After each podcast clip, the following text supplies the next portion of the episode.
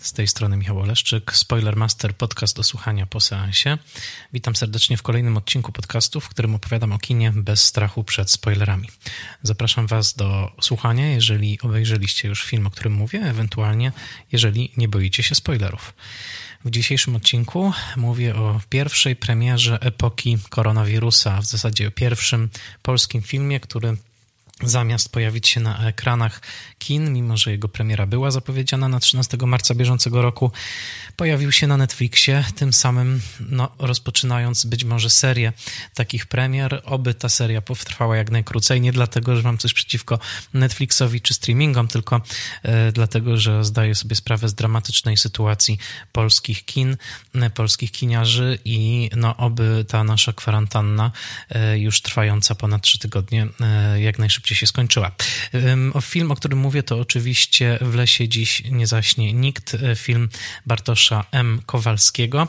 E, film, który już od dawna był zapowiadany, e, film reżysera, który zasłynął kilka lat temu filmem pod tytułem Plac Zabaw. Plac Zabaw był filmem, za który Bartosz Kowalski otrzymał w roku 2016 na festiwalu w Gdyni nagrodę za najlepszy debiut.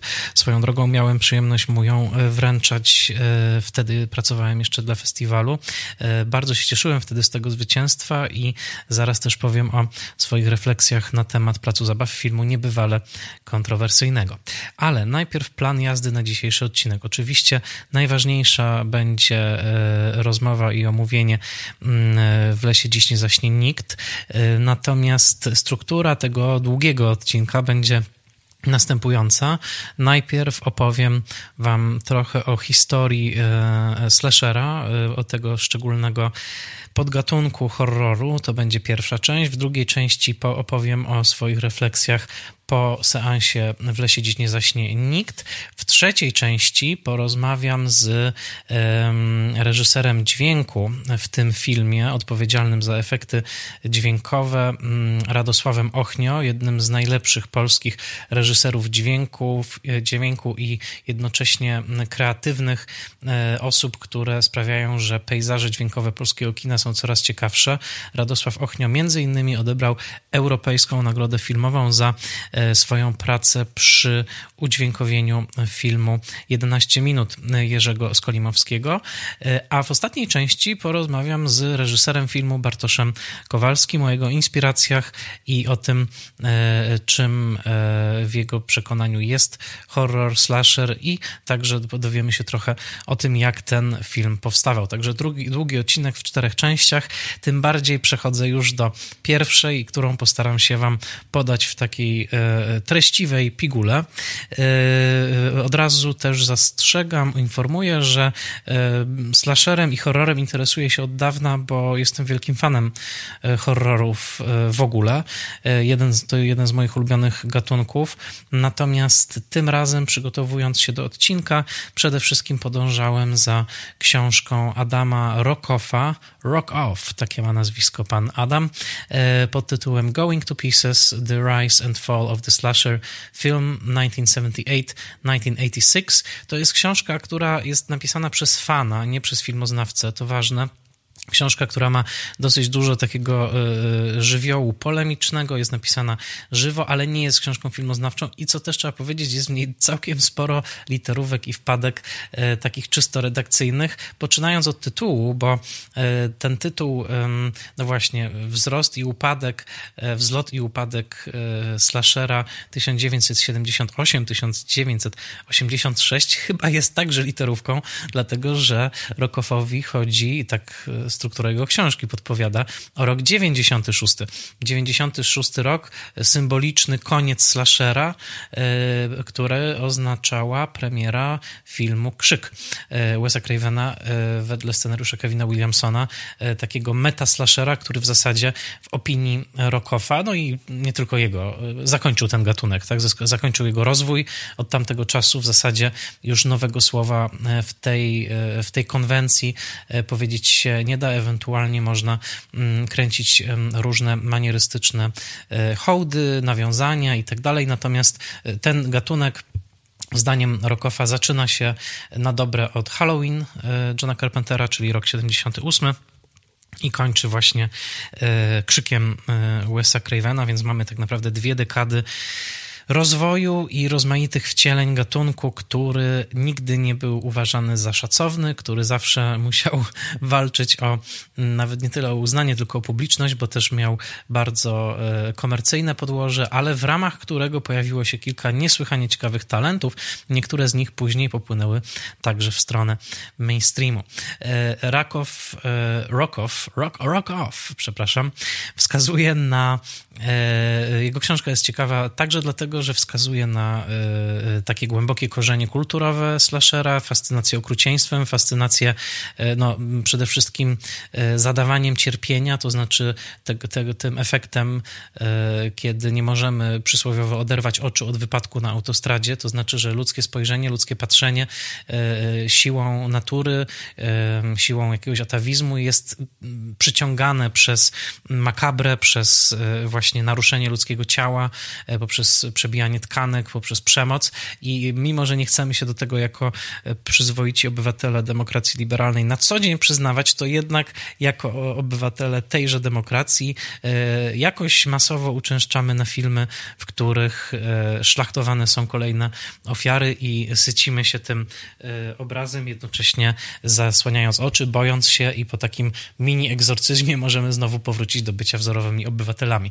Tak oto krótko wyłożyłem filozofię socjologiczną psychologiczną slasherów, bo one de facto do tego służą, do jakiegoś dotykania tabu, do, krę do krążenia wokół tabu, jakim jest przemoc, e, jakim jest zemsta jakim jest nienaruszalność ludzkiego ciała, te wszystkie tematy kulturowe, one w nich e, sobie buzują i dlatego, kiedy są wykonane dobrze filmowo, warsztatowo, dotykają bardzo głębokich lęków, które w nas wszystkich e, są, ale także, co ważne, o czym pisze Rokow, uruchamiają bardzo głębokie pokłady przyjemności, przyjemności takiej, do której właśnie na co dzień nie, raczej się nie przyznajemy, przyjemności płynącej przede wszystkim z podglądania mm, i ze zbliżania się do zagrożenia przy jednoczesnym całkowitym tym bezpieczeństwie e, przebywania w fotelu kinowym, ewentualnie na kanapie przed Netflixem. Więc e, tak, Adam Rokow, jako się rzekło, wskazuje na kulturowe korzenie e, gore, kulturowe korzenie slasherów. Idzie aż do Rzymu starożytnego, wskazuje na igrzyska, na rozrywane ciała niewolników przez lwy i sycący się tym widokiem tłum. A zatem, no i oczywiście do starożytności, gdzie rozmaite formy mm, publicznego, e, publicznego zadawania cierpienia były popularne, podobnie jak w średniowieczu. E, tortury wymyślne machiny tortur i tak dalej. E, natomiast e, bardzo szybko przeskakuje oczywiście do wieku XIX, wczesnego XX, kiedy Grand Guignol, teatr okrucieństwa paryski e, także opierał się na świadomym mnożeniu melodramatycznych rozwiązań, ale także efektów krwawych, na pracę surrealistów, którzy chociażby Louis Buñuel i Salvador Dali w słynnej scenie rozcinania oka w Psie Andaluzyjskim, ale nie tylko, bo w wielu innych dziełach także dotykali właśnie takich obszarów do tej pory absolutnie objętych tabu, jeżeli chodzi przynajmniej o przedstawianie w sztuce masowej. E, chociaż jeżeli by tak pogrzebać w prozie Dickensa, to też tam znajdziemy trochę naprawdę przerażających e, opisów mm, właśnie zadawania cierpień. No i e, przede wszystkim oczywiście Rokow wskazuje na E, korzenie filmowe. I tutaj absolutny priorytet, to znaczy film, bez którego slasher by nie powstał, film, który być może musiał się wydarzyć e, pod względem kulturowym, e, najbardziej rewolucyjny film nakręcony kiedykolwiek jakby w systemie mm, produkcji telewizyjnej, w systemie produkcji około studyjnej, film zupełnie niepozorny, czarno-biały, zrealizowany za małe pieniądze, w dużej mierze za prywatne pieniądze reżysera, w takim eksperymentalnym modelu właśnie mm, pracy z telewizją telewizyjną ekipą, mianowicie film Psychoza, film z roku 1960, film Alfreda Hitchcocka, e, kluczowy film dla całego rozwoju gatunku, mm, kluczowy film historii kina, film, który przede wszystkim e, no, zaatakował widza nagłą śmiercią bohaterki Marion Crane mniej więcej w 40 minucie filmu, co nigdy nie było mm, praktykowane wcześniej. E, konwencja narracyjna nakazywała, aby bohater przeżył do końca filmu, jednak ewentualnie umierał na końcu. Mm, tutaj po pierwsze ten fakt, po drugie nieprawdopodobnie wyrafinowana, szokująca i co więcej zaprojektowana po to, żeby zaatakować nasze oko, ucho, zmysły, moralność i wrażliwość. Scena pod prysznicem morderstwa, być może najważniejsza scena w historii kultury popularnej pod względem właśnie mm, swojej agresji, połączonej z mm, absolutną mistrzowską stroną artystyczną. No i oczywiście postać e, e, Normana Batesa jako właśnie archetypicznego e, zabójcy slasherowego, którego przyczyny jego anormalności, jego przemocy tkwią głęboko w traumatycznym dzieciństwie, co także pojawia się w wielu, wielu slasherach i oczywiście pojawi się także u Kowalskiego w filmie, o którym będziemy dzisiaj mówić. Także Psychoza, rok wcześniejszy Podglądacz, Peeping Tom, film Michaela Powella, film, który w zasadzie zakończył karierę Michaela Powella, dlatego że brytyjski krytyka w tym przypadku nie mogła zaakceptować e, e, ilości okrucieństwa i takiej pornograficznej, chciałoby się powiedzieć, przemocy, która tam się pojawia. Mimo, że film był arcygłęboką refleksją na temat patrzenia, na temat kamery, na temat procesu filmowania, na temat relacji podmiotu filmowanego z filmującym, to wszystko wiemy po latach. Michael Powell oczywiście jest jednym z najwybitniejszych e, twórców kina światowego, natomiast jego kariera de facto skończyła się po tym filmie. E, po prostu atak był zbyt brutalny. E, krytycy i publiczność ten film odrzucili mm, i został uznany za pornografa po prostu. Także ten, dokładnie ten czas, 59-60, podglądacz, psychoza, tutaj tkwią głębokie korzenie slashera. Następnie on sobie tam opłotkami, głównie w kinie niezależnym, który od czasu do czasu odnosi ogromne sukcesy komercyjne dzięki swoim e, twórcom i ich zmysłowi marketingowemu. Ono oczywiście się rozwija. Tutaj postaci Herschela Gordona Lewisa, e, film pod tytułem Krwawa Uczta, rok 1963, film w Exploitation de facto. Następnie Noc Żywych Trupów. Oczywiście to nie są slashery, Noc Żywych Trupów e, Romero. To nie jest slasher, ale te filmy, Krwawa Uczta, inne filmy Luisa, a także sukces filmu Romero sprawia, o którym zresztą mówiłem, zapraszam do innego odcinka Spoiler Master Classic, sprawiają, że no coś rusza się w kulturze filmowej amerykańskiej. W tym samym czasie studia e, wielkie wytwórnie są w głębokim kryzysie, wkrótce upadną, zmienią się tylko spółki dystrybucyjne, więc coś bardzo trzeszczy, bardzo się wykluwa w tej kulturze lat 60. E, Krwawa uczta e, i mm, Noc żywych trupów są świetnymi tego dowodami, a także dowodem tego jest zrealizowana w połowie lat 70. E, teksańska masakra piłomechaniczną Tobiego Hoopera, w zasadzie już e, taki prototypowy slasher bliższy tych tanich produkcji, które e, później będą kręcone. W Kanadzie powstają Czarne Święta, Black Christmas Boba Clarka, fascynującego reżysera, bardzo różnorodnego swoją drogą. Być może kiedyś zrobię materiał o jego filmie pod tytułem Christmas Story, bo to odrębna, bardzo ciekawa historia. Zrobił i Black Christmas i Christmas Story. Bardzo, bardzo dwa różne filmy świąteczne. I oczywiście y, jedno, y, opłotkami europejskimi biegnie sobie kino włoskie, Giallo, które także, zwłaszcza w postaci Mario Bawy i Dario Argento, mm, eksperymentuje z różnymi formami okrucieństwa, estetyzacji przemocy. To dostaje się także do kina amerykańskiego, y, takimi właśnie kanałami chociażby jak twórczość Briana De Palmy, jego filmy Siostry, Strój Zabójcy. To wszystko jest ten czas, kiedy ekranowa groza, no, po pierwsze sięga coraz chętniej po ekstremalne efekty szoku, przemocy, a także, co bardzo istotne, jest to także czas, zwłaszcza koniec lat 70. i 80., kiedy niezależni producenci poszukują takiego świętego grala, jakim okazał się film Halloween. Dlatego, że Adam Rockoff pisze wprost, że to nie jest do końca tak, że można śledzić ewolucję slashera od jakichś pierwocin poprzez właśnie formę dojrzałą e, i nie jest to taka prosta ewolucja, jakbyśmy narysowali sobie kredką linię na papierze. Wręcz przeciwnie, on mówi, że tak naprawdę to była eksplozja. Eksplozja wykonana e, przez Johna Carpentera e, Halloween, rok 78, film zrealizowany za 300 tysięcy dolarów, który zrobił setki milionów Film pomyślany jako tani film grozy, wykonany z niebywałą pieczołowitością, film, o którym pisałem. E, polecam mój tekst Reaction Shot na Filmwebie o Halloween, historia e, właśnie Boogiemana, czyli Michaela Myersa, potwora, człowieka, ale jednocześnie potwora, psychopaty, który w noc Halloween morduje opiekunki do dzieci w małym miasteczku Haddonfield w stanie Illinois. E, to był film, który zdaniem Rockowa absolutnie no, sprawił, że w jeden wieczór premiery slasher się narodził, tak? To znaczy właśnie e, jest bohater naznaczony traumą, jest człowiekiem, ale jednocześnie posiada jakieś cechy, wydaje się nadprzyrodzone, nie da się go zabić między innymi, ma e, broń, którą wybrał, zaraz powiem więcej o broni i e, mści się bardzo wyraźnie z jakimś takim ukierunkowaniem na kobiety, w tym przypadku, które dopuszczają się no właśnie aktów seksualnych, o tym też powiemy, o tej właśnie warstwie takiej obyczajowo-moralnej slashera.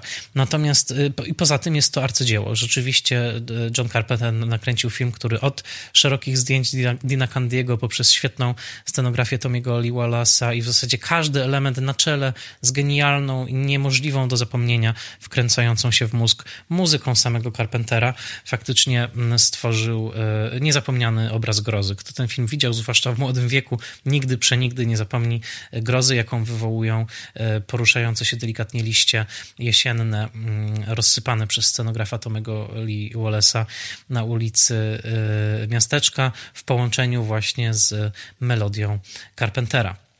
To, jest, to są prawdziwe narodziny, e, narodziny slashera i następne dwie dekady to są poszukiwania rozmaitych małych producentów właśnie e, nakręcenia podobnego hitu i oczywiście w większości podobne hity się nie udawały, chociaż szybko slasher znalazł swoją publiczność, także dzięki rodzącemu się rynkowi wideo.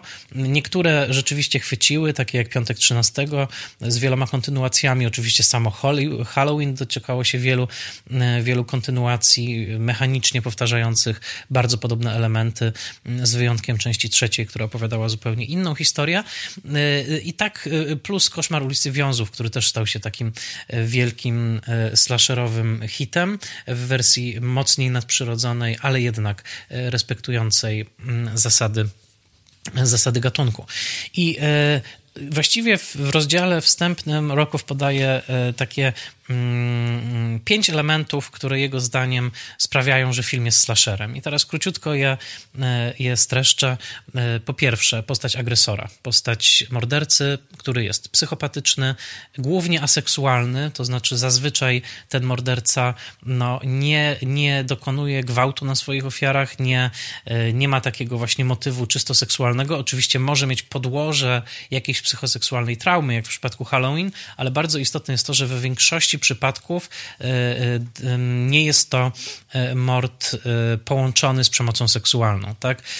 Jedynym seksualnym elementem, który pojawia się bardzo często jest podglądanie. Podglądanie, które jednocześnie łączy się z słynnymi ujęciami z punktu widzenia, które są charakterystyczne dla slashera, gdzie przez jakiś czas obserwujemy ofiarę z punktu widzenia mm, mordercy, co też zawsze było kontrowersyjne w tych filmach, właśnie w takim e, konwencji kamery z ręki, kamery podglądającej, przy całej naszej świadomości, że zapewne za chwilę ta ofiara zginie i tutaj palmę pierwszeństwa zazwyczaj oddaje się Bobowi Clarkowi, który jako pierwszy zastosował ten chwyt w filmie mm, Black Christmas.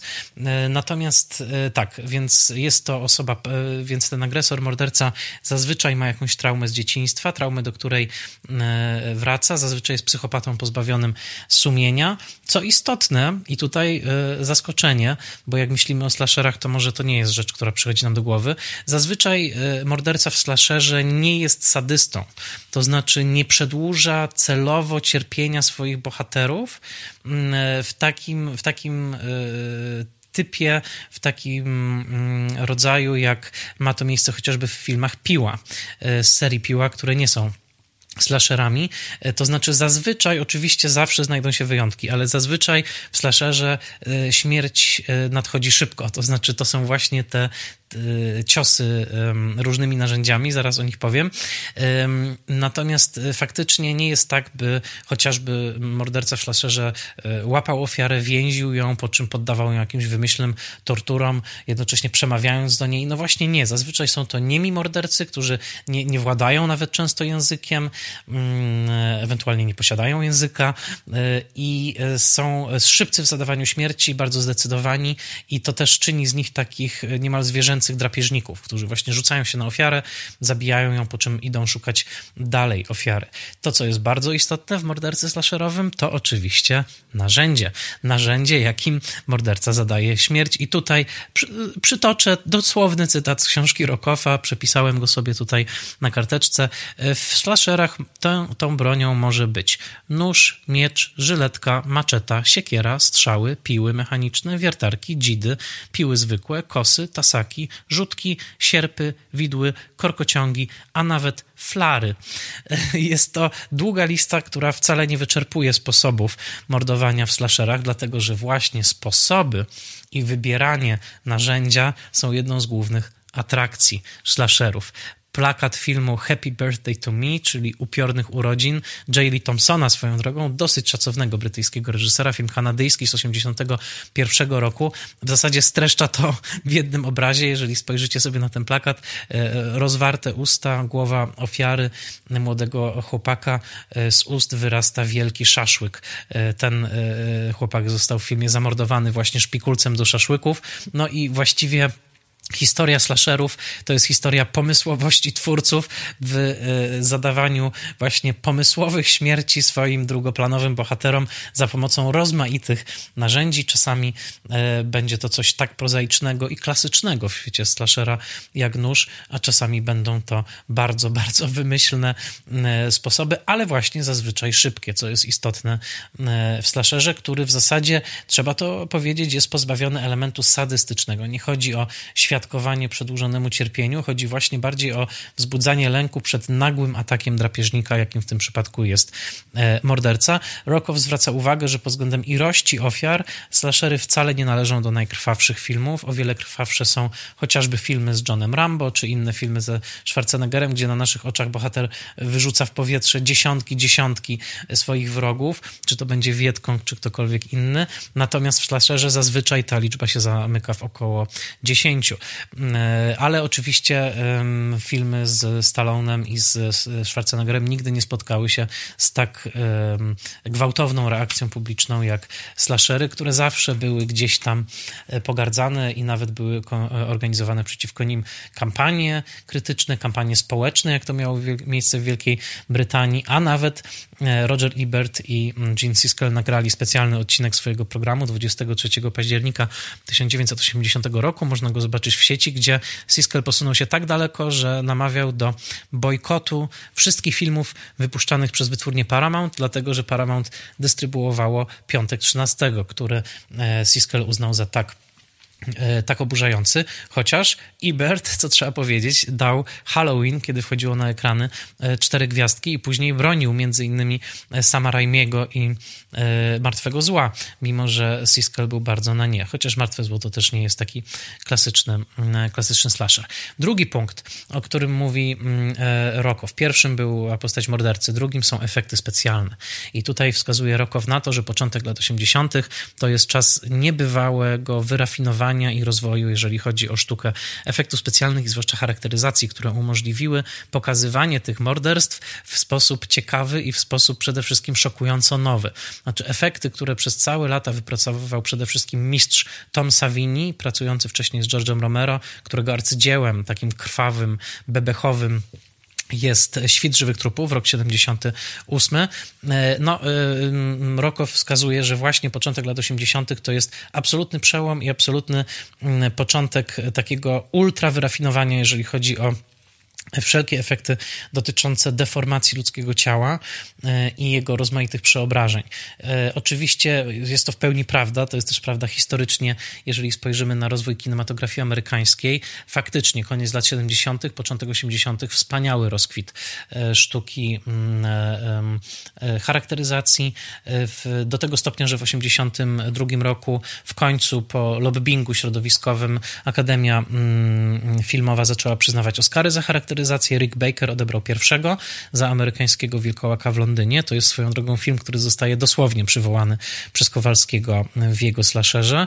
E, w roku 82 niejaki Rob Bottin zrobił fantastyczne efekty do filmu Coś Johna Carpentera. Zapraszam do posłuchania odcinka Spoilermastera o tym filmie, ale kluczową postacią był Tom Savini i wedle Rockofa e, Piątek 13, czyli film z 1980 roku e, i dokładnie moment, w którym Kevin Bacon, bohater grany przez młodego Kevina Bacona pali sobie jointa i w pewnym momencie strzała przebija jego e, szyję. Jest to pokazane niebywale realistyczne, właśnie efekt Saviniego. E, Rockow pisze wprost, ten moment zmienił historię horroru e, i wprowadził przez całe lata 80. rodzaj no, wręcz konkursu tego, kto pod względem charakteryzacji efektów specjalnych ciekawiej, bardziej przerażająco, a czasami bardziej po prostu groteskowo, też zabawnie, przypominam filmy Raimiego na przykład, pokaże no właśnie, destrukcję ciała, e, ciała ludzkiego. Tutaj cała gama makabry, oczywiście sięgająca do bardzo starych wzorców średniowiecznych, e, barokowych, który barok lubował się w tego rodzaju mm, opisach, ale nie tylko opisach, więc Tom Savini i narodziny sztuki efektów specjalnych charakteryzacji także zostają tutaj wyróżnione przez Rockofa, to znaczy zazwyczaj w tych filmach możemy się dobrze przyjrzeć owym bebechom, owym efektom. Trzecia, mm, trzeci element też nie zawsze się pojawia, ale to, że slashery zazwyczaj dzieją się w jakimś specjalnym czasie albo specjalnym miejscu, albo jednocześnie e, i w tym, i w tym. E, Halloween to przecież święto. Bal maturalny, Prom Night, rok 1980, także. Piekielna noc, Hell Night, 81 e, rok z Lindą Blair dzieje się w trakcie takich otrzęsin studenckich, więc znowu jakiś święto, rytuał, moment przejścia. Piątek 13, konkretna data, tak jak przy Halloween. Prima Aprilis, inny film. Więc y, zazwyczaj właśnie wybrany specjalny dzień, to już było wcześniej w Black Christmas, specjalny dzień i specjalne miejsce. Zazwyczaj miejsce kojarzone raczej z młodzieżą, z młodymi ludźmi, szkoła, obóz jakiś, ewentualnie czyjeś mieszkanie na przedmieściu, w ogóle samo przedmieście amerykańskie, czyli takie przestrzenie kojarzone de facto z, i tu już mój dopisek, z dobrobytem amerykańskiej klasy średniej, czyli właśnie suburbia, high school, e, obozy dla młodzieży, mm, to wszystko, co wiąże się z kulturą młodzieżową zamożnych Stanów Zjednoczonych drugiej połowy XX wieku, tam paradoksalnie właśnie w tej strefie komfortu, co też ujawnia pewne klasowe podłoże e, slashera, dokonuje się, e, dokonuje się rzeź. E, więc także, także to i zwłaszcza suburbia, zwłaszcza suburbia, te domki właśnie, do których tak łatwo podejść, do których tak łatwo wejść, które tak łatwo spenetrować i których mieszkańców tak łatwo zabić, co w prawdziwym życiu Ameryka e, zorientowała się w tym e, pod koniec lat 50., kiedy dokonały się morderstwa, następnie opisane przez Trumana Capotiego zimną, z zimną krwią.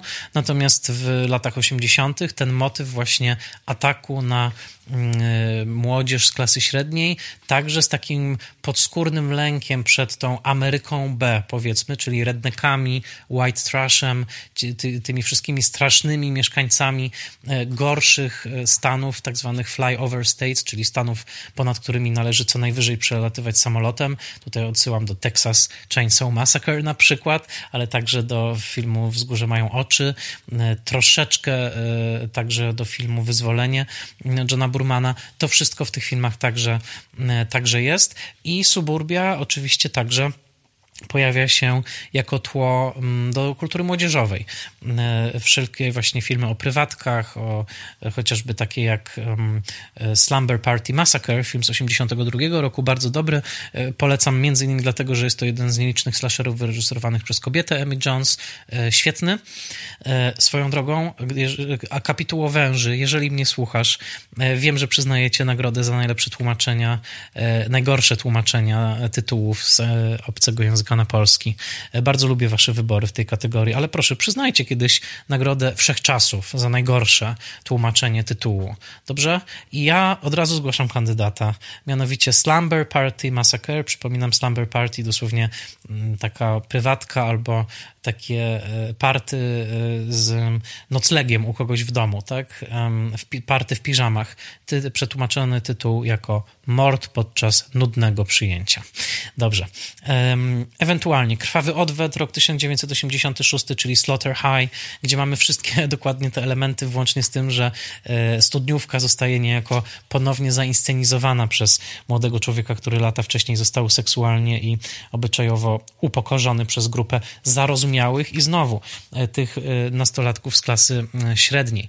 Więc gdzieś tam pod spodem jest właśnie ten specjalny dzień, specjalny czas, ale także podskórnie specjalna klasa ludzi, którzy, którym się wydaje, że są bezpieczni, no bo przecież klasa średnia, Ameryka, jesteśmy bezpieczni, wszystko będzie dobrze. Nie będzie dobrze. Slashery przewidziały to, co dzieje się teraz. W końcu ten ta fasada musiała pęknąć, no i rezultaty obserwujemy między innymi dziś, kiedy klasa średnia w Stanach leży i kwiczy, niestety tak jak wszędzie.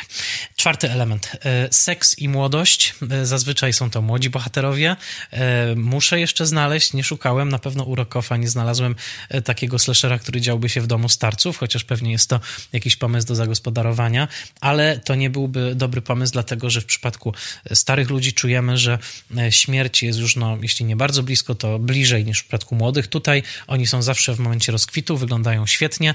Ich ciała, co ważne, i to nie tylko kobiece, są bardzo eksponowane. Zazwyczaj są to właśnie piękne dziewczyny, fantastycznie zbudowani e, e, chłopacy, e, dużo seksu i zazwyczaj seks kończy się, no właśnie, karą, co też sprawia, i Rokow o tym pisze, że można mówić o slasherze jako o gatunku ukrycie purytańskim, takim, który właśnie stanowi rodzaj brutalnej korekty seksualnej rewolucji, która szalała przez całe lata 60., 70., a pod koniec lat 70. i 80. przychodzi nagłe takie powstrzymanie orgi e, właśnie w postaci noża slasherowego mordercy. I piąty element, The Final Girl. Nie ma dobrego tłumaczenia tego na polski. E, można to tłumaczyć jako finalna dziewczyna, ostatnia dziewczyna. Zazwyczaj w tych slasherach jest tak, że po, kiedy już cały trup się zaściele, kiedy wszystkie ofiary padną, kiedy na chwilę tylko padnie albo ucieknie nasz morderca, e, kto zostaje? Zostaje dziewczyna. Zostaje dziewczyna, która na początku mogła się wydawać słaba. E, to jest przypadek Glory e, w, w mm, Halloween, e, zagranej przez Jamie Lee Curtis, która stała się taką aktorką, właściwie fetyszem tego gatunku. Zagrała potem też między innymi w balu maturalnym i przede wszystkim miała wbudowane genetycznie predyspozycje do tego, żeby być bohaterką slashera, bo była biologiczną córką Janet Lee, czyli Marion z Psychozy, która ginęła pod prysznicem. Więc Jamie Curtis stała się najsłynniejszą Scream Queen, i najsłyn... czyli królową krzyków i najsłynniejszą Final Girl. E, tak dokładnie było, Final Girl i tutaj jest właśnie wskazanie często, i to też przez feministyczne badaczki, na to, że koniec końców slasher jest głęboko feministycznym gatunkiem, dlatego że posiada oczywiście elementy wojerystyczne, ale tak naprawdę cały gatunek jest ustawiony tak, żeby temat agresji, E, e, zazwyczaj kierowanej przez mężczyzn w stronę kobiet, z jakimś tłem seksualnym, chociaż, tak jak mówię, gwałt w slasherach pojawia się stosunkowo rzadko. E, żeby e, koniec końców doprowadzić do sytuacji kobiecej zemsty, tak, na, na agresorze. Więc ta final girl zazwyczaj stojona ze skrwawionymi włosami, spocona, z porwanymi ubraniami, z tasakiem albo siekierą w ręku i rzucająca jakąś linijkę na pożegnanie na zasadzie point, taki owaki, burn you bastard, albo mm, inną linijkę, to jest bardzo charakterystyczny slasherowy obraz. Więc tak, tych pięć, pięć elementów, czyli e, morderca, opisany tak jak to już zrobiłem, efekty specjalne i charakteryzacja, dużo krwi, e, specjalny dzień, specjalny czas, e, seks i młodość oraz The Final Girl. Właściwie wszystkie te elementy znajdują się w filmie Bartosza Kowalskiego w lesie dziś, e, w lesie mm, dziś nie zaśnie, nie zaśnie nikt. Mamy agresora w postaci bliźniaków, którzy narodzili się z dziwnego e, meteorytu, którego proweniencja nie jest do końca w filmie wyjaśniona, który zdeformował ich ciała i dusze i sprawił, że polują na grasujących w lesie nastolatków. Mamy efekty specjalne, jak na polski mm, rynek, myślę, że zrobione mm, całkiem dobrze. Mamy także co istotne, specjalny specjalne miejsce, no właśnie i specjalny czas, bo mamy obóz e, taki dla uzależnionych od internetu nastolatków, mamy seks i młodość, włącznie ze sceną erotyczną nad jeziorem i mamy Final Girl, którą tutaj gra Julia Wieniawa. I teraz już możemy przejść, skoro mamy te wszystkie elementy i skoro ustaliliśmy historię slashera i ustaliliśmy, że w lesie dziś nie zaśnie nikt jest slasherem, możemy przejść do samego filmu. Film opowiada o grupie młodzieży, która, no właśnie, znajduje znajduje się na obozie offline, obozie adrenalina, e, obozie, na którym mają się oduczyć czy odzwyczaić od mm, przyklejenia do smartfona. Myślę, że e, jest to bardzo dobry pomysł fabularny, ponieważ wszyscy do tych smartfonów jesteśmy przyklejeni i cały czas mówimy o tym, że się odkleimy i każdego ranka e, mówimy sobie, dobrze, dzisiaj będę korzystał mniej, a potem okazuje się, że godziny na tym smartfonie są jakoś spędzone, więc tak, to ten pomysł mi się podoba. Po czym Mamy zróżnicowane charaktery w ramach, e, w ramach tej e, grupy. Mamy Bartka, granego przez Stanisława Cywkę, który w, trakcie fabuły okazuje się być gejem, opowiada o mm, e, niedogodnościach, trudnościach bycia gejem w Polsce. Jest podskórny też taki motyw polityczny związany mm, właśnie z konfrontacją z Polską B. Moim zdaniem niedostatecznie pociągnięty. Można by tutaj było bardziej w tych bebechach politycznych pogrzebać, oczywiście pomysłowo i ciekawie, nie oczywiście. Y, kto jest jeszcze w tym zestawie? Julek, czyli chłopak z nadwagą, nerd, który ma jakieś niesamowite ilości followersów y, na YouTubie. Zosia, grana przez Julię Wieniawę. Tutaj od razu powiem, Julia Wieniawa jest objawieniem tego filmu. Jest znakomita w tej roli. Y, ja znałem tylko okruszki medialnej obecności Julii Wieniawy. Nie miałem jakby wielkich oczekiwań aktorskich. To jest rewelacyjna rola na światowym poziomie. Myślę, że horrorowo absolutnie mogła mogłaby stanąć e, obok swoich najlepszych koleżanek e, Scream Queens i Final Girls. Naprawdę świetna, gratulacje ogromne.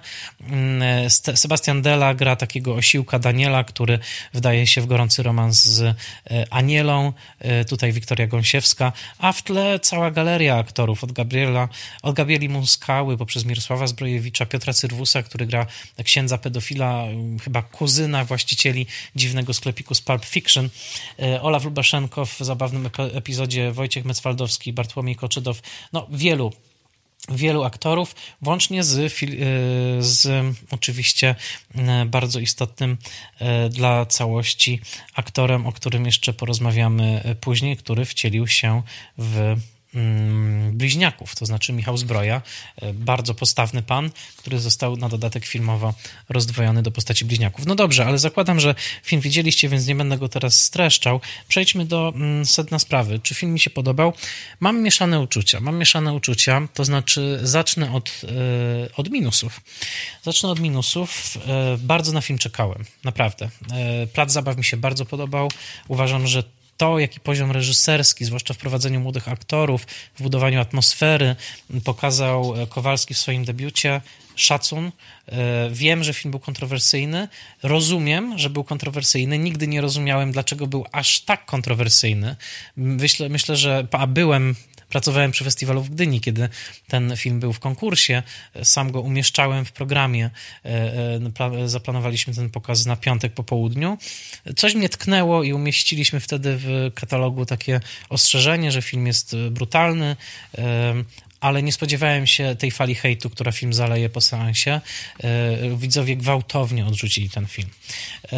Ja trochę tego nie rozumiałem, ale zdałem sobie sprawę, jak ogromna jest różnica pomiędzy kinomanem, kimś, kto został wychowany też na nowohoryzontowym kinie Michela Hanekego, Katrin Breya i francuskiej ekstremy i wielu przekroczeń, które regularnie dokonywano mm, w takim opisie XXI-wiecznej przemocy w kinie światowym.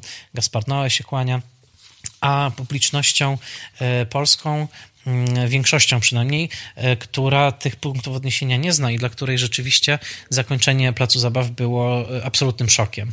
E, myślę o scenie zabójstwa małego chłopca zrealizowanej w jednym długim ujęciu, więc no, o tym jeszcze porozmawiam z Bartoszem Kowalskim w trakcie naszej rozmowy później, więc już nie będę do tego wracał. Natomiast w lesie dziś nie zaśnie nikt.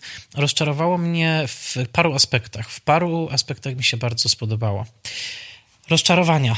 Przede wszystkim nie podoba mi się, że scenariuszowo pomysł odcięcia od internetu i uzależnienia od tego internetu nie jest jakoś zupełnie pociągnięty. Uważam, że to jest tak ciekawy pomysł, że on powinien jakoś wybrzmieć, a tak naprawdę ci bohaterowie ani za tym internetem nie tęsknią, ani jakby nie jest pokazane to, że bez niego są jakoś bezradni, czy w ogóle no, nie jest to w żaden sposób yy, spieniężone ten pomysł jest świetny, e, natomiast nie jest pociągnięty dalej i przede wszystkim, e, jako że jest naprawdę dobry i nośny, chciałoby się, żeby w zakończeniu jakoś się jeszcze do tego odnieść, żeby to był jakiś temat, chociażby drugoplanowy.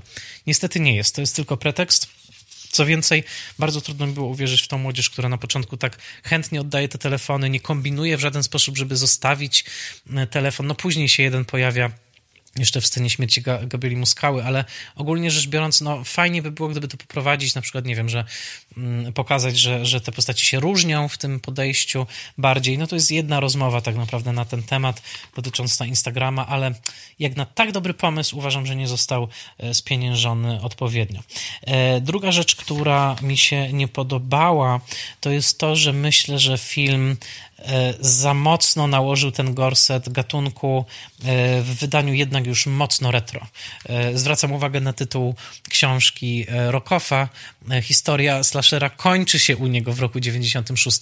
Jesteśmy w roku 2000, 2020 i tutaj no, trudne zadanie, bo z jednej strony bardzo dobrze rozumiem ostrożność, dlatego że, i to jest najważniejsze w tym filmie, to jest film na naszym rynku bardzo odważny, bardzo pionierski. Nikt nie odważył się na coś takiego wcześniej, e, e, na tak czyste gatunkowe nawiązanie.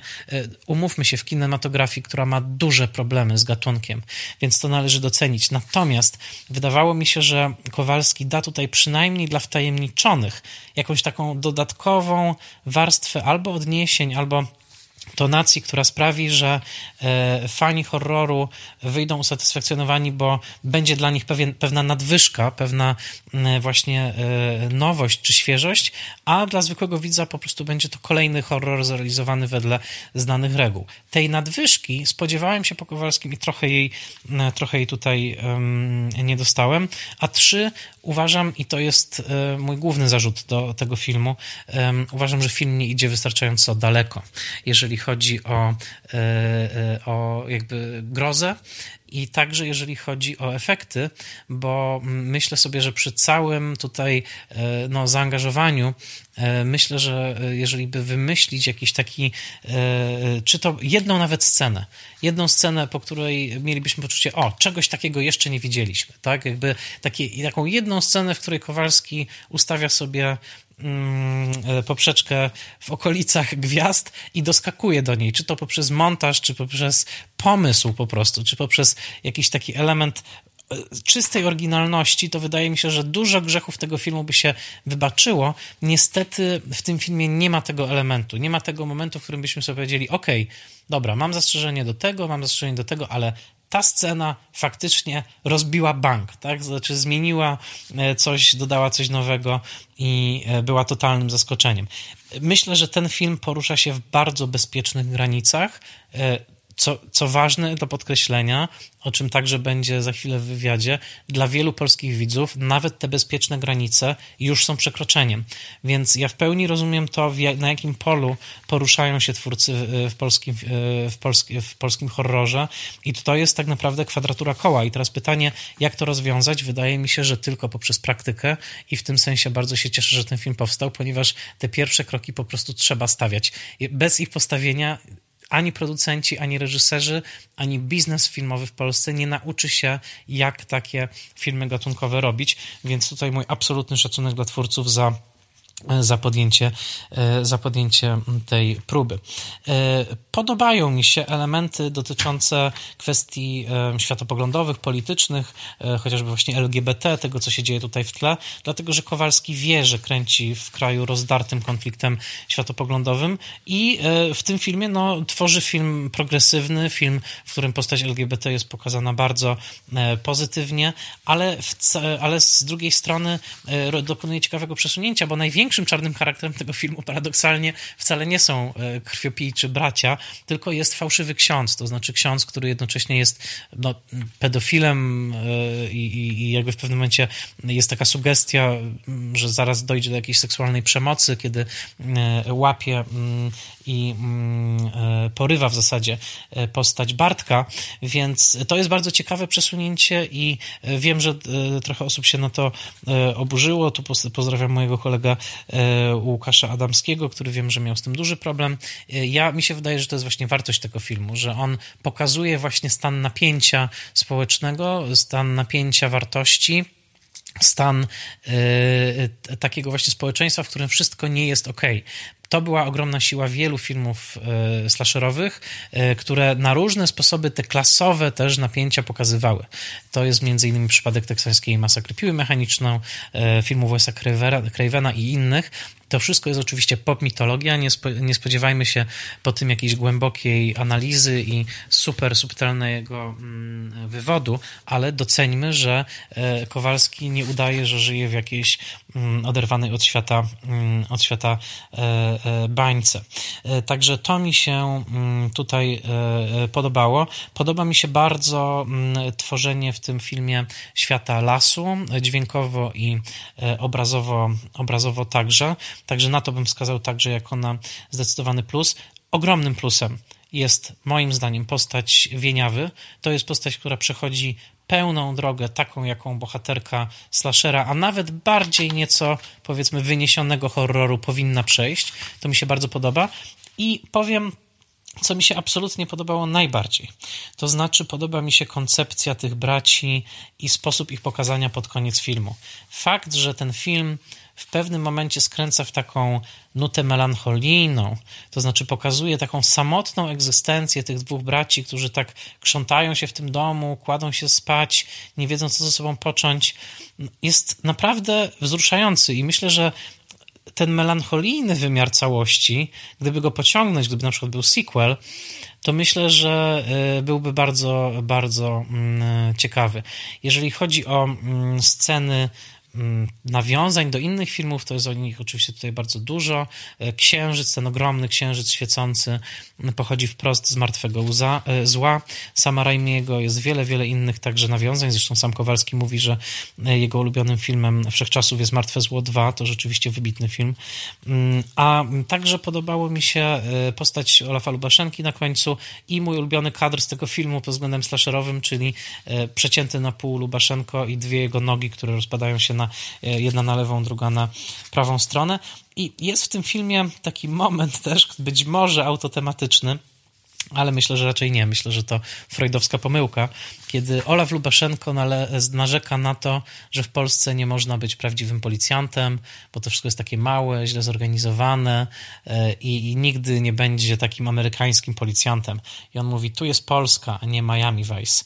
I tak trochę sobie myślę, że ten okruszek frustracji, który wyraża w tym przypadku Olaf Lubaszenko, jest też chyba no, takim okruszkiem, który musi tkwić w sercu każdego twórcy w Polsce, który no, z krwi i kości jest reżyserem gatunkowym, a myślę, że e, Kowalski jest kimś takim, kto czuje gatunek i kto mm, no, zna mechanizmy gatunku, a z drugiej strony porusza się w takim basenie, w takiej piaskownicy, właśnie w takiej kinematografii, jaką jest kinematografia polska, która bardzo nie sprzyja gatunkowi. To na wielu poziomach, na poziomach decyzyjnych, myślę o źródłach na poziomach przyzwyczajeń widowni, na poziomach nawyków produkcyjnych. No, kolejne filmy, które sięgają po jakąś gatunkową, e, e, jakiś gatunkowy wzorzec i często właśnie nie dosięgają tej poprzeczki. Ja myślę, że, że ten film e, dosięga jej w pewnym momencie, łapie się jej, ale ta poprzeczka mu się wyślizguje. To znaczy, że to jeszcze nie jest ten film, w którym Kowalski by się pokazał od tej strony właśnie kogoś, kto, kto w pełni opanował ten język i ktoś też proponuje coś nowego. Natomiast myślę, że jest to film, któremu ja naprawdę no nie wiem jak to powiedzieć, no kibicuję i cieszę się, że powstał, dlatego że e, uważam, że jeżeli pewnych ścieżek się nie przetrze, jeżeli nie przetrą ich bardzo odważni ludzie pełni pasji i determinacji, którzy pracują też w warunkach bardzo niskobudżetowych, to te ścieżki nigdy nie zostaną wytyczone. E, więc e, cieszę się, że pewne rzeczy w tym filmie się udały. Na pierwszym miejscu stawiam poprowadzenie postaci Wieniawy. Uważam, że to jest po prostu świetne. Na drugim miejscu stawiam koncepcję tych braci i to właśnie jak e, ta melancholia ich relacji zostaje e, pokazana, a na trzecim miejscu to w jaki sposób zostaje wykreowany świat, czyli e, dźwięki, obrazy lasu i całego tego, mm, tego świata, który tam widzimy. Tutaj małe zastrzeżenie, byłem trochę rozczarowany domkiem, w którym mieszkają ci bracia, bo tam mówi się o tej biedzie, w którym oni żyją. To wygląda na całkiem, całkiem przyjemną daczę, jeszcze w takich trochę bajkowych kolorach, więc to troszeczkę tej grozy niestety tutaj odejmowało i koniec końców film ma coś także baśniowego w sobie i nie wiem, czy to było do końca zamierzone. To znaczy, koniec końców ma, mamy tutaj też taką nutę pewną ciepłą, być może nawet pewnej słodyczy w pokazaniu tych braci. No ale to już, to już kwestia E, do dalszej e, interpretacji. Porównując sobie plac zabaw, który obejrzałem po latach ponownie i ten film, dochodzę do wniosku, że no, Kowalski ma swoje tematy, ten temat to na pewno jest przemoc, na pewno to jest e, kwestia bycia ofiarą. E, tutaj postać Gabrysi z placu zabaw i tego małego chłopca, e, który zostaje na końcu zabity. Ale także, co istotne, pojawia się takie kwestie braku akceptacji. Gabrysia w placu zabaw nie jest akceptowana ze względu na swoją tuszę i, i też no, jakby chce przełamać swoją nieśmiałość, chce umówić się z chłopakiem z klasy. E, tutaj mamy w, w Lesie Dziś nie zaśnie nikt z kolei postać Julka, czyli zagranego przez Michała Lupę, także y, otyłego bohatera, który też próbuje jakoś przełamywać, wyłamywać się z takiej swojej jakiejś skorupy, więc taka próba przełamania samotności, jednocześnie pokazania, jak bardzo takim no, traumatycznym doświadczeniem może być właśnie wyjście ze swojej skorupy i skonfrontowanie się ze światem, jak dużo przemocy w tym świecie czyha.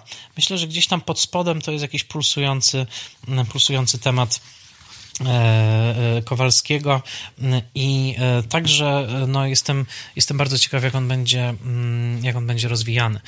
Także to są, moje, to są moje refleksje przede wszystkim po obejrzeniu filmu, także po przypomnieniu sobie Placu Zabaw, który co swoją drogą też istotne był jednym z nielicznych filmów, które w ciekawy sposób w Polsce przeciwstawiały sobie pewne grupy społeczne z blokowisk, ze strzeżonych osiedli i tak dalej, więc wiem, że także społecznie czym świadczy jego dokument Moja Wola.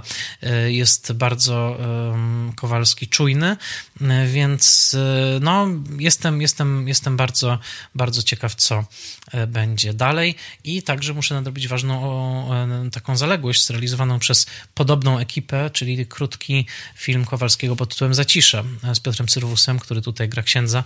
Niestety nigdy nie widziałem tego, tej krótkometrażówki, był na Showmaxie, potem Showmax przestał istnieć, szczerze mówiąc nie wiem, gdzie ten film teraz obejrzeć. Także film moim zdaniem niedoskonały, jednocześnie film odważny e, i film, e, który ja przyjmuję jako zwiastun tego, że Kowalski jest jednym z najciekawszych reżyserów obecnie pracujących i jestem bardzo ciekaw jego kolejnych projektów.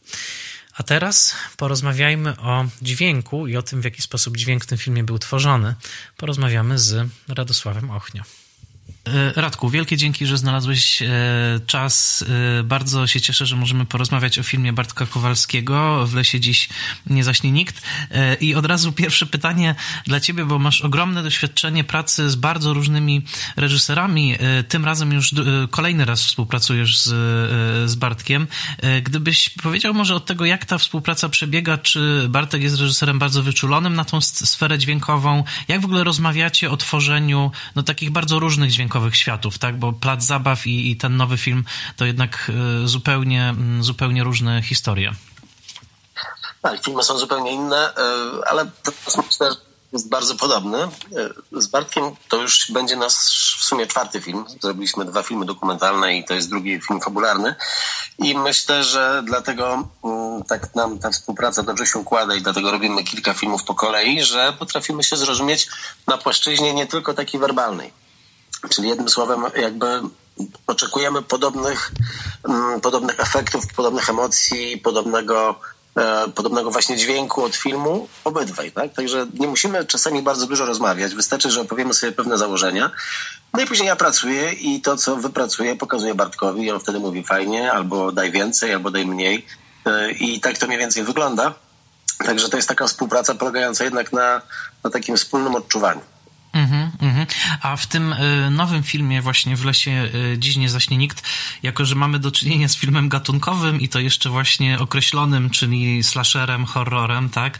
E, powiedz, no, miałeś tutaj duże wyzwanie dla mnie przede wszystkim, no chyba w dwóch y, aspektach. To znaczy, po pierwsze, te wszystkie dźwięki noża wbijanego w ciało, ciała na różne sposoby, gruchotanego, rozcinanego i, i, i, i tak dalej, plus wylewające się flaki E, a z drugiej strony też e, no, mm, dużo musiałeś sugerować rzeczy, których na ekranie po prostu nie widzimy, tak? Dlatego, że chociażby dzieją się w piwnicy, tak? I coś tam pod spodem, e, pod spodem się mm, tylko dzieje. Także gdybyś mógł powiedzieć o tym konkretnym filmie, co było dla ciebie największym wyzwaniem, przygodą w tworzeniu właśnie dźwięku do mm, W lesie dziś nie zaśnie nikt? Jasne. Jeżeli chodzi o wyzwanie, to ja opowiem może później troszkę dokładniej, bo wydaje mi się, że największą jakby trudnością i takim koncepcyjnym kłopotem było stworzenie nam e, jakby świata dźwiękowego potworów tych naszych, tak? Naszych mm -hmm. charakterów, ponieważ oni oczywiście, no, to jest logiczne, na planie nie wydawali się żadnych dźwięków. Znaczy właściwie wydawali, no, ten aktor tam wydawał, ale to nie było nic, co mogliśmy później użyć, więc wszędzie wszystkie te momenty, gdzie oni się pojawiają, były do wykreowania kompletnie od nowa, ale przede wszystkim były do wymyślenia od nowa. Tak, bo to jakby tutaj nie było żadnego takiego gotowego wzorca. Natomiast pozostałe rzeczy, tak jak dokładnie powiedziałeś, no to jest jednak kino gatunkowe. No i tutaj się opieramy o pewne jakby schematy, o pewne rzeczy, które już kiedyś wszyscy słyszeli i, i wokół tego ta zabawa jest. Także to jest, myślę, że nawet trochę prostsze niż jeżeli mamy do zrobienia jakieś sceny, które są powiedzmy nierzeczywiste, niekonkretne i budujemy grozę za pomocą elementów takich, których w ogóle nie widać. Nie wiem, mamy ujęcia, w których nic się nie dzieje, e, a my tam musimy coś stworzyć. To jest trochę trudniej. Tutaj moim zdaniem było może łatwiej to złe słowo, ale taka była większa zabawa, większy taki, nazwałbym to fun factor, tak? Bo wiadomo, krew, flaki, noże, w studiu było dużo zabawy z rozcinaniem różnych e, owoców, melonów, arbuzów i tak dalej, żeby mhm. to było jak najciekawsze nie robiłem też tego sam. Mam też jakby ludzi, z którymi współpracujemy razem, w studiu pracujemy razem. Mhm. To było takie, no, wiesz, ja też kilka filmów takich słyszałem, kilka filmów widziałem i tutaj jakby prochu od nowa nie wymyślamy, tak? Jeśli chodzi o ten aspekt. Tak, tak, tak, tak. A jeśli chodzi jeszcze, y, zaraz przejdę do jeszcze jednej, jednego dźwięku, który tam mnie zastanowił. Natomiast pozostajmy na chwilę przy tych bliźniakach, czyli przy y, właśnie czarnych, y, czarnych charakterach, bo mm, no, to, to jak oni się poruszają, to jest jedna sprawa, ale właśnie te ich dźwięki takie, nie wiem, trochę, trochę dziecięce, trochę dorosłe, trochę ludzkie, trochę niedźwiedzie, nie wiem, jakbym to, to opisał. Jak, jak, jak właśnie jak wyglądał proces poszukiwania tego i jak opisywaliście to w ogóle, kiedy szukaliście tego, e, tego dźwięku właśnie, takich pomruków? No to, to jest coś takiego, czego się nie da jakby opisać, tego się nie da zaplanować. To zresztą często z dźwiękiem praca polega na tym, że jakby nie możemy go sobie mm, jakby opisać wcześniej, tylko musimy go usłyszeć. Tak? Bo czasami sprawdzają się rzeczy, które w opisie nazywają się zupełnie inaczej. Mhm. Czyli po prostu świetny dźwięk do danego ujęcia albo do danej, do danej sceny, która się dzieje, nazywa się kompletnie inaczej albo pochodzi na zupełnie inne pochodzenie. Tak jak właśnie nikt by nie wpadł na to, że łamane kości to może być łamany kawał e, selera albo flaki, no to jest świetny arbus.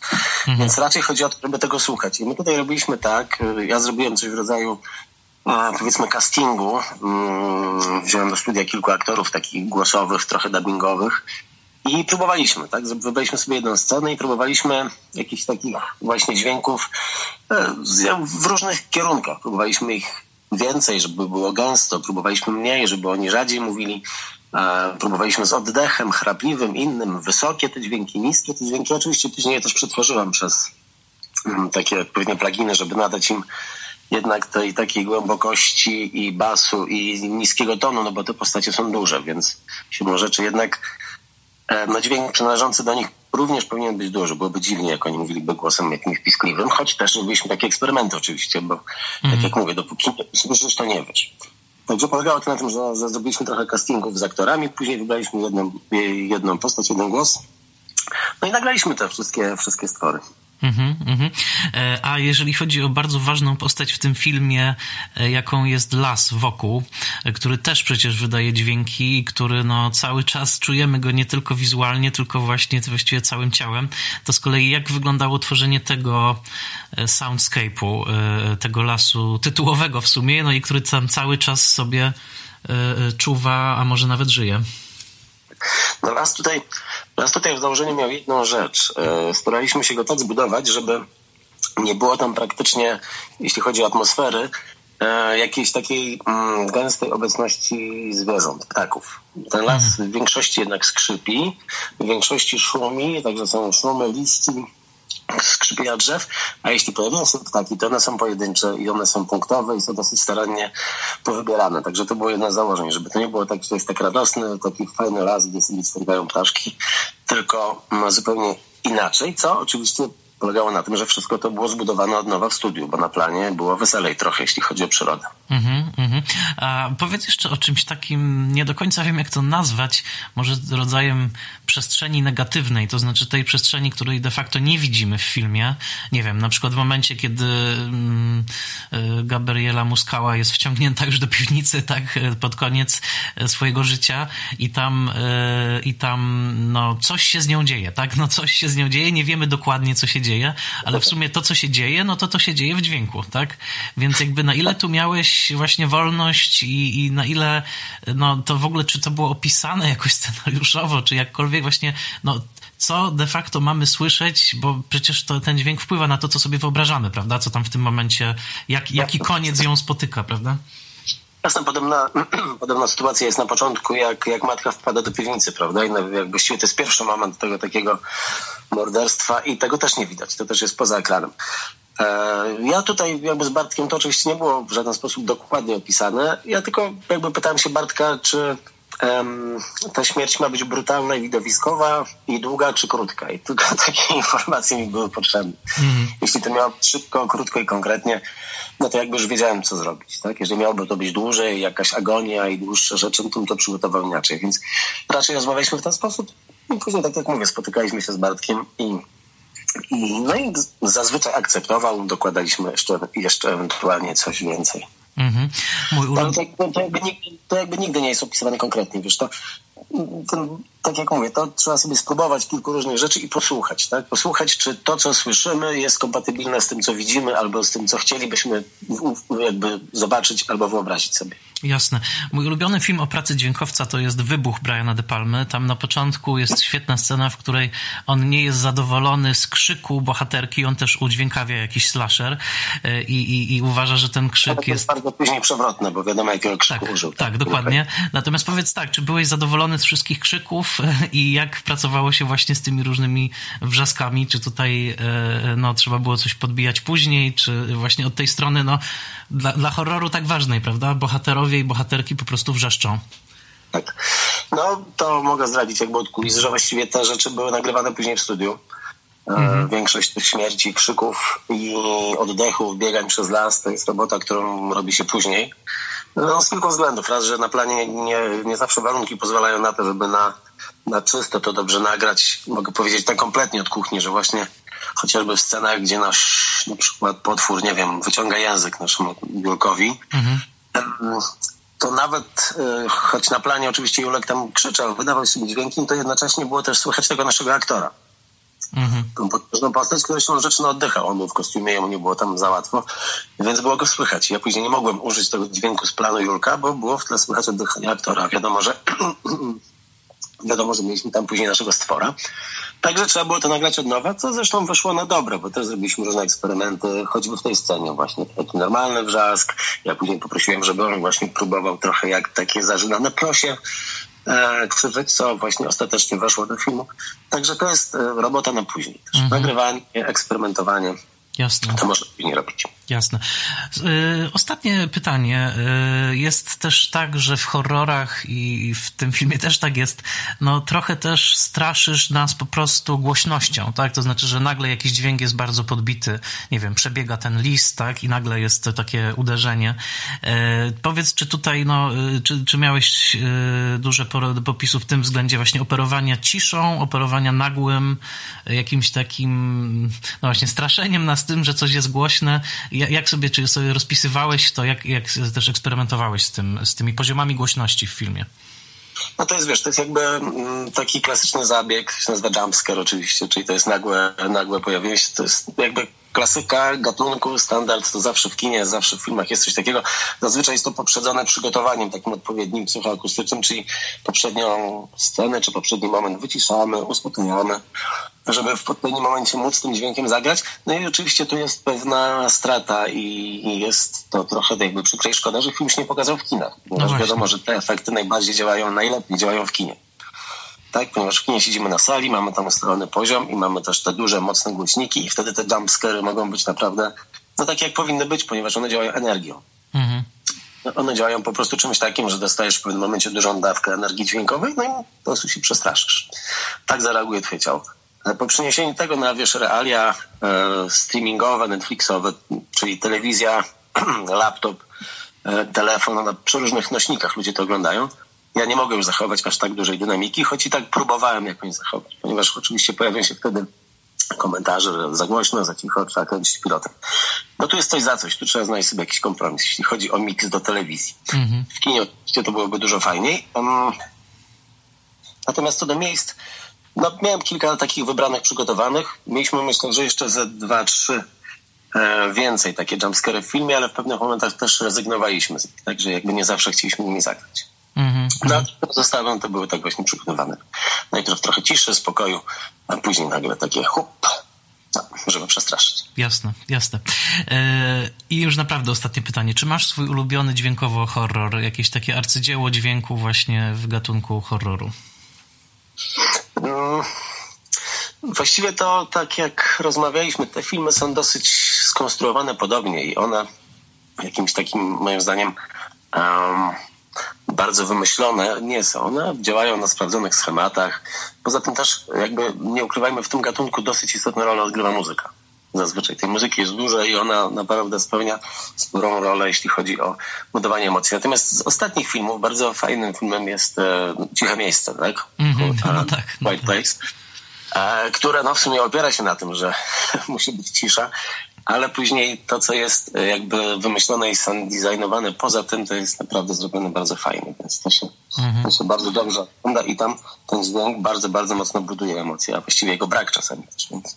Koncepcja jest bardzo fajna. To jest film, który bardzo zestresował publiczność, y, z którą to oglądałem, bo nagle słyszeliśmy siebie wzajemnie i nagle każdy był bardzo świadomy każdego dźwięku, jaki siebie, z siebie wydaje i nagle chrupanie popcornu też przestało y, dobiegać, bo ludzie stali się bardzo samoświadomi, dlatego, że była taka cisza przez pierwsze tam 20, 20 minut. Y, bardzo serdecznie Ci dziękuję. Radosław Ochnio był naszym gościem i trzymam kciuki za, za kolejne filmy. Bardzo Ci dziękuję za poświęcony czas. Ja również dziękuję. Bardzo, bardzo było mi miło. Dzięki. Bardzo dziękuję Radkowi Ochnio za świetne uwagi dotyczące pracy przy dźwięku w tym filmie. A teraz najważniejszy punkt e, odcinka, czyli rozmowa z reżyserem, z Bartoszem Kowalskim. Bartku, e, wielkie dzięki. Bardzo się cieszę, że jesteś gościem Spoilermastera e, i przede wszystkim dziękuję Ci za film i dziękuję Ci za to, że zrobiłeś film moim zdaniem z ogromną odwagą. To znaczy, y, naprawdę nie umiem znaleźć y, przykładu innego w kinie ostatnich lat, gdzie ktoś po prostu wziąłby gatunek, który y, bardzo ukochał i na którym się wychował i po prostu spróbował zrealizować film w tym gatunku.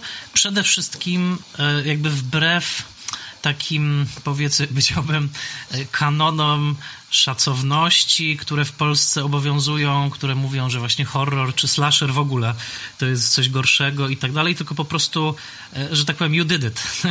Zrobiłeś to i strasznie ci tego e, gratuluję. E, bardzo, bardzo dziękuję. Witam też. Fajnie, fajnie Cię słyszeć. No, oczywiście nagrywamy w warunkach kwarantanny, więc y, rozmawiamy mhm. przez Skype'a i to. Ale też warunki kwarantanny wpłynęły na to, jak Twój film jest dystrybuowany, czego nikt się oczywiście y, nie spodziewał. Twój film w zasadzie jest pierwszym filmem y, czasu zarazy, tak? To znaczy taki, który rzeczywiście wszedł E, na Netflixa, mimo że planowana Aha. była, mm, planowana była kinowa e, premiera. I powiedz na sam początek, e, jakby jak, jak twoim zdaniem to wpłynęło na odbiór filmu? To, że on jest oglądany głównie no, pod kocem w domach, gdzie ludzie jednak no, boją się, tak? Są zamknięci i się boją i dostają na swoim własnym ekranie też polski horror. Nie wiem, czy śledzisz te reakcje, czy, bo, bo zdecydowanie na pewno to musiało wpłynąć na w ogóle na odbiór tego filmu, tak? Jak, jak on jest pochłaniany. Wiesz co, no, mi się przede wszystkim wydaje, że każdy, yy, każdy twórca chciałby, żeby jego film był oglądany w kinie na dużym ekranie z, z dobrym dźwiękiem i, i, w pełnym skupieniu oczywiście. Yy, no ale tutaj ta sytuacja była dosyć wyjątkowa i, i, i, trudna dla naszego filmu. Zresztą nie tylko dla naszego filmu. To jest też sytuacja trudna dla nas wszystkich. E, więc, e, no więc producenci podjęli taką decyzję, żeby, żeby na tę premierę nie czekać nie wiadomo ile, tylko żeby ten film udostępnić już teraz. I, i e, ja przyznam szczerze, mnie to akurat bardzo ucieszyło, bo, no bo film polscy widzowie mogli oglądać już tydzień przecież po planowanej premierze. Oprócz tego film jeszcze będzie udostępniany e, w lipcu bodajże na całym świecie, więc, więc, więc tym bardziej mnie to cieszy. No wiesz, jest pewnego rodzaju zabawnym paradoksem to, że mm, ten film oczywiście nawet nie tyle dla mnie, co przede wszystkim dla producentów i dla inwestorów jest y, ogromnym eksperymentem. E, który nie ma przecież żadnych estymacji finansowych, ile taki film powinien kosztować, żeby mógł się zwrócić i tak dalej, i tak dalej. No i my byliśmy szalenie ciekawi właśnie jakie jest zapotrzebowanie na takie kino, ile ludzi może e, do kina na taki film pójść. No i tutaj oczywiście z jednej strony e, film odniósł pewnego rodzaju sukces komercyjny, z drugiej strony my wciąż nie wiemy, mhm. ile ludzi do kina by na taki film mogło pójść. E, wracając do Twojego pytania, jeśli chodzi o odbiór, na, na pewno to się zmienia, bo tak jak powiedziałem na samym początku, no, żyjemy w czasach, gdzie niejednokrotnie ludzie oglądają film, nie mówię tutaj na, na, na komputerze czy na tablecie, ale, ale po prostu na komórce, więc to na pewno jakoś jakoś, jakoś ten odbiór zmienia. Z drugiej strony e, zasięg jest, e, jest, jest dużo większy, no bo jednak można kliknąć i oglądać to bez wychodzenia z domu. -hmm, mm -hmm. No i też mam wrażenie, że to nie wiemy, ile potrwa kwarantanna i w ogóle nie wiemy, jak wyjdziemy wszyscy z tego kryzysu, w którym obecnie jesteśmy, ale myślę, że to w ogóle zmieni podejście widzów do E, do filmów i myślę, że teraz będzie o wiele częściej no, takie właśnie pytanie dotyczące tego, jak film ma być e, dystrybuowany, no bo tworzą się precedensy, tak? Po prostu tworzą się pewne precedensy i teraz będzie pytanie, co, e, co jest dalej.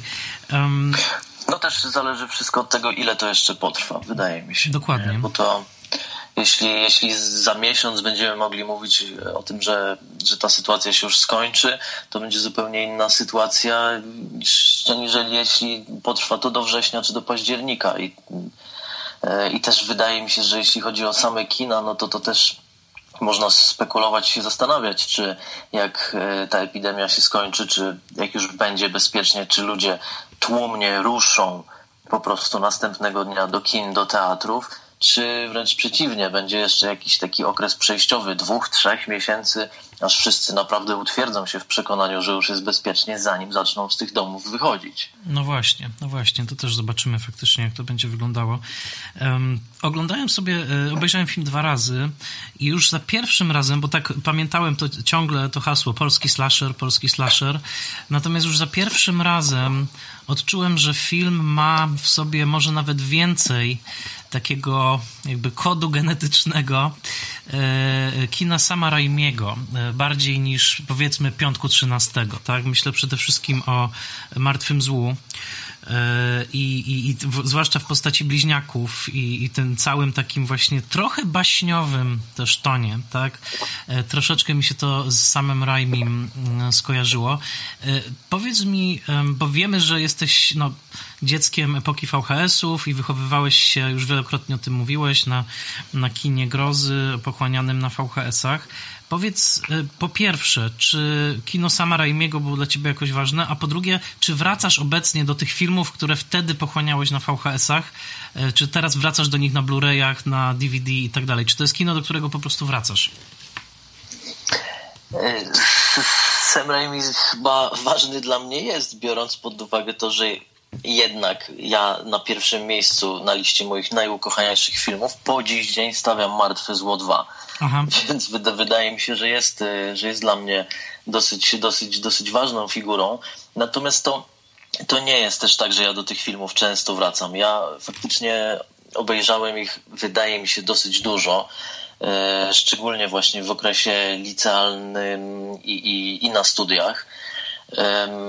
Teraz, wiesz, to też jest tak, że jak się już pracuje nad samym filmem, to jest też w ogóle mniej czasu na, y, na oglądanie tych filmów, więc raczej staram się oglądać rzeczy, których nie widziałem, ale jeśli chodzi o jakieś takie klasyki, mm, czy jeden z jakichś takich filmów, do których mam ogromny sentyment, typu Maniakalny Glina, nie widziałem tego już od paru dobrych lat. I pamiętam, że wtedy to uznałem, że to nie jest jakiś wybitnie dobry film, bo nie jest ale, ale nie, to, to, to nie jest tak, że jakoś, że, że często do tych filmów wracam, czy, czy, czy zbieram je na, y, na Blu-rayach. Absolutnie nie. Mhm, mhm. A powiedz, y, bo mm, może nie wszyscy słuchacze wiedzą, mm, ty kończyłeś szkołę filmową w Paryżu, prawda? Nie, nie polską mhm. szkołę filmową. Zgadza się. Powiedz coś jakby na ten, na ten temat. Jak, jak się studiowało właśnie tam? Kto, kto ciebie uczył? Jaka była specyfika tej, tej szkoły właśnie z twojego punktu widzenia reżyserskiego, już potem kogoś, kto wchodził na plan, to, to jak, jak, tam, jak tam było? Wiesz co, ja o, o szkole filmowej myślałem już dosyć wcześnie, ale mm, zawsze miałem pewnego rodzaju lęk właśnie taki, że jeśli y, pojadę na egzaminy do Łodzi i powiem, że mój ulubiony film to Martwe Zło 2, zawsze gdzieś zakładałem, że nie skończy się to dla mnie dobrze. Y, I, miałem jakieś takie przekonanie, że Hmm, znaczy miałem, to, to, to też nie jest żadna tajemnica, że generalnie horror, czy już, e, czy, czy, czy slasher, nie tyle w Europie, co przede wszystkim w Polsce, to zawsze była sztuka niższa e, z czystego założenia. Więc e, ja, jako że byłem w, w szkole, w liceum z dwujęzycznym francuskim, udało mi się zdobyć stypendium na, na studia za granicą i dostałem się do szkoły w Paryżu. I i też szczerze mówiąc, myślałem, że tam będzie mi trochę łatwiej, ale to też trochę czasu zajęło, zanim moi wykładowcy mm, gdzieś te moje fascynacje, że tak powiem, zaakceptowali. Pamiętam takie pierwsze ćwiczenie filmowe, reżyserskie. Mieliśmy, był rzucony temat y, poczekalnia, miała być 30-sekundowa taka mini etiuda z jakimś punchlinem na koniec i, i, i wymyśliłem o facecie, który przychodzi do poczekalni e, lekarskiej, w której jest tłum ludzi i facet przychodzi z kaszlem i kaszle coraz, coraz mocniej i coraz mocniej i coraz mocniej, aż w końcu wybucha mu głowa i... Może powinieneś go teraz wrzucić na YouTube. No, teraz to by było bardzo na czasie, tak. W każdym razie na koniec też jakiś punchline się pojawiał, że to był syrop na kaszel i, i wydawało mi się na tamten czas, że to było bardzo zabawne, ale nie pozwolili mi tego zrealizować i, i i nie dostałem w ogóle zaliczenia, więc, więc to, to, to trochę trwało. A wykładowców miałem miałem przeróżnych. Oczywiście na y, najbardziej takie ekscytujące to były gościnne wykłady y, raz na semestr, jak na parę godzin pojawiał się Jean-Pierre Jeunet na przykład, a ci, którzy uczyli tam na stałe, no to no to to no to to byli ludzie, którzy już od wielu lat, że tak powiem, nie pracują. No. Mhm. Mm-hmm, mm-hmm. A powiedz, e, bo wiem, że z naszej innej rozmowy, że w pewnym momencie jakoś się twoje drogi przecięły z Brianem Juzną. Tak się złożyło, że no dosłownie parę dni chyba jakoś po premierze twojego filmu na Netflixie z kolei zmarł Stewart Gordon, czyli reżyser tak, tak, tak. wspaniałego reanimatora i paru fajnych innych filmów, który właśnie był produkowany przez Briana Juznę. Mhm. I powiedz mi, jak, jak, jak to było z Juzną i, i z tobą? Bo taka kultowa figura w sumie świata horroru, też przez twój film Society słynny. Z, z Brianem Juzną historia w telegraficznym skrócie była taka. My y, z, ze szkoły filmowej y, jeździliśmy do Cannes na festiwal. Y, tam nasza szkoła zawsze miała taki jakiś mały box i, i tam parę osób z takiej reprezentacji mogło się zawsze, zawsze zaczepić i po tym festiwalu sobie pochodzić i, i, i popatrzeć i ten klimat pochłonąć. I ja tam poznałem syna Briana Juzny, Logana. Mhm. I, I on mnie z ojcem skontaktował. To już było pod koniec moich studiów. No i faktycznie gdzieś tam jakimiś listami intencyjnymi i, i e, środkami zdalnymi Brian Juzna e, próbował pomóc mi e, odpalić, że tak powiem, pierwszy horror w Polsce. No bo ja jak tylko po, po, po, po, po magisterce, jak tylko wróciłem do Polski, no to ja już z, ze scenariuszem horroru chodziłem od producenta do producenta bez skutku oczywiście. Mhm. No i zajęło to kolejne parę dobrych lat, zanim gdzieś tam te planety się ułożyły i w końcu udało się takiej konwencji w Polsce spróbować. Mhm, mhm, mhm. E, a powiedz już przechodząc do samego filmu, bo mm, też ciekawe mnie właśnie takie rzeczy mm, realizacyjne. E, mówi się, że horror, żeby działał, musi być rozpisany prawie muzycznie, tak? Że to jest w zasadzie taki rytm, gdzie widz na chwilę się uspokaja, za chwilkę przychodzi właśnie jakiś szok, tak? Jakiś jumpscare, czy, czy coś, potem znowu jest budowanie. E, jakbyś powiedział trochę o pracy nad scenariuszem i czy właśnie rozpisywaliście sobie tutaj też e, z Mirelą Zaradkiewicz, Janem Kwiecińskim właśnie taką partyturę filmu, pod, ale pod kątem reakcji publiczności, e, tego jak widzowie będą reagować w trakcie filmu. Wiesz co, szczerze mówiąc, to tą partyturę bardziej przesiewaliśmy za każdym razem przez e, sito, e, po pierwsze logistyki, co możemy zrobić, a czego nie możemy zrobić, bo nie będzie nas na to stać. Więc praktycznie każda decyzja od, e, od tej, że większość filmu dzieje się w ciągu dnia, po decyzje coraz mniejsze i mniejsze i, i, i śmierci i tak dalej, to wszystko było cały czas przesiewane przez, e, przez kwestie właśnie techniczno-logistyczne, na co możemy sobie pozwolić, a na co nie.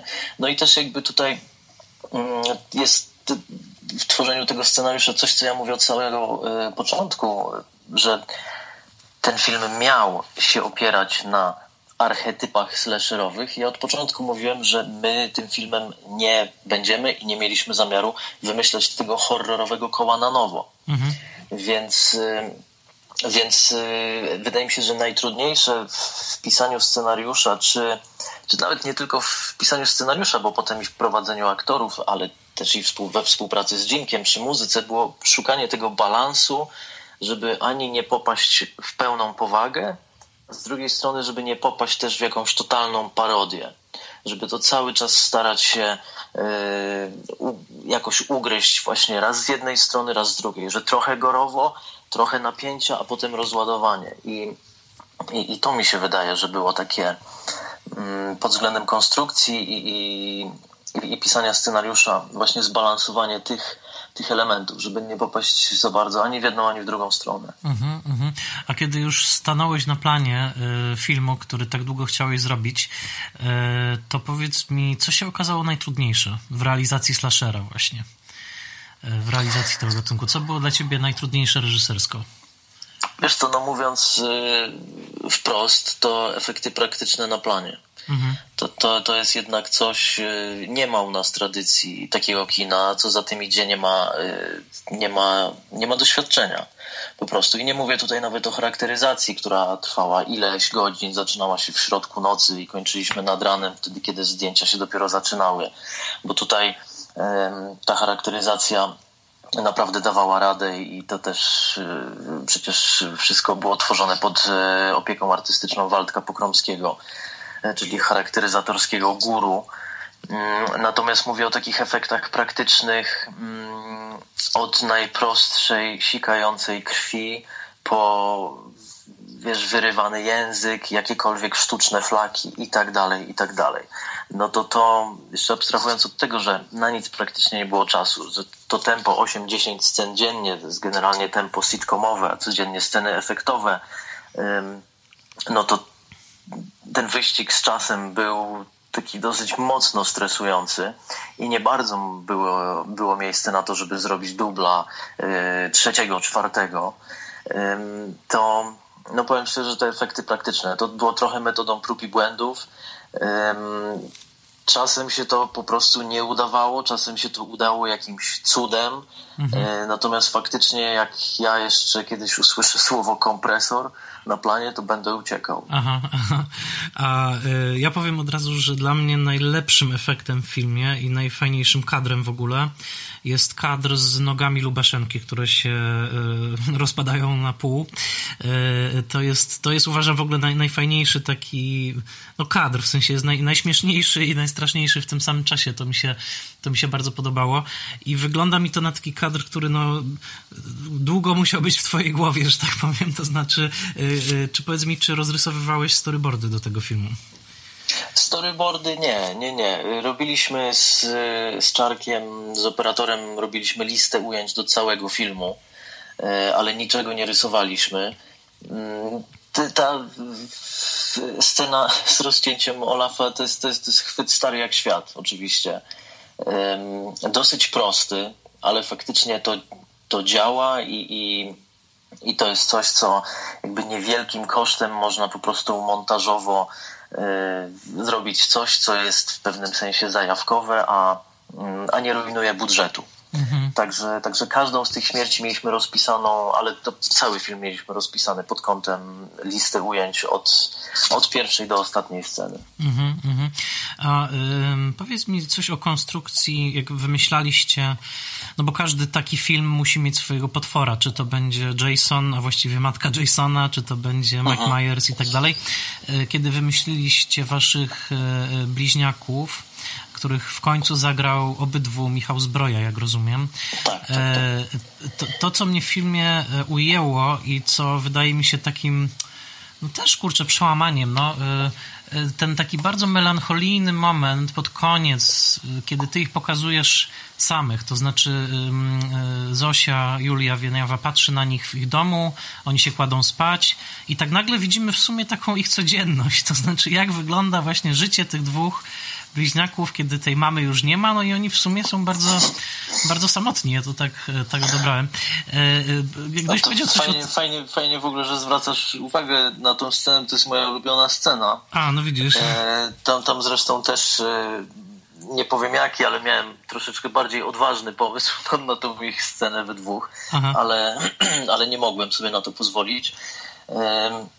Natomiast, y, nie, przepraszam, bo ci y, nie, chyba nie dokończyłem zadawać pytania. Y, nie, właśnie chciałem zapytać o tworzenie tych potworów i od strony charakteryzatorskiej, ale bardziej mhm. od tej strony, jak ich tworzyliście jako koncepcję, tak? W sensie, no, kogo chcieliście wybrać na tych właśnie złych, powiedzmy.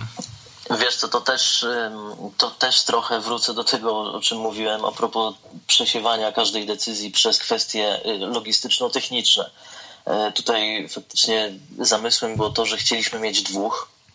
E, to to była pierwsza sprawa. Natomiast każdy kolejny etap do wymyślania, jacy oni powinni być, no to było po prostu też e, pytanie, możemy? I odpowiedź, możemy lub nie możemy. Czyli po pierwsze, humanoidalni musieli być, bo oczywiście cokolwiek innego, efekty CGI-owe, no nie dalibyśmy z tym rady po prostu. Jeśli są humanoidalni, no to czy powinni mieć maski, czy powinni być normalnymi ludźmi, czy powinni być jakoś zmienieni.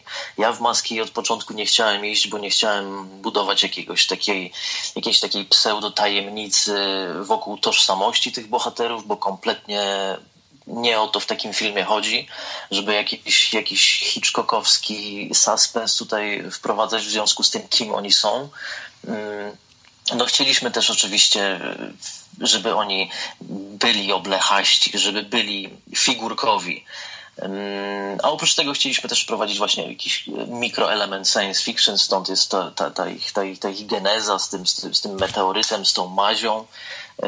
Natomiast to też oczywiście ten ten, ten mutant, który ma włosy, on miał być cały owłosiony, tylko to też nie do końca jakby wyszło mm -hmm. i tych, mm -hmm. z tego owłosienia zostało mu kawałek fryzury na głowie, a miał być cały, jeden miał być cały e, owłosiony, a drugi miał być cały, że tak powiem, goły, bez włosów. No ale to też po drodze no, parę rzeczy że weryfikowało życie i, i te, ten, te oryginalne koncepty trochę się różniły od tego, jak to wygląda finalnie. Mm-hmm, mm-hmm.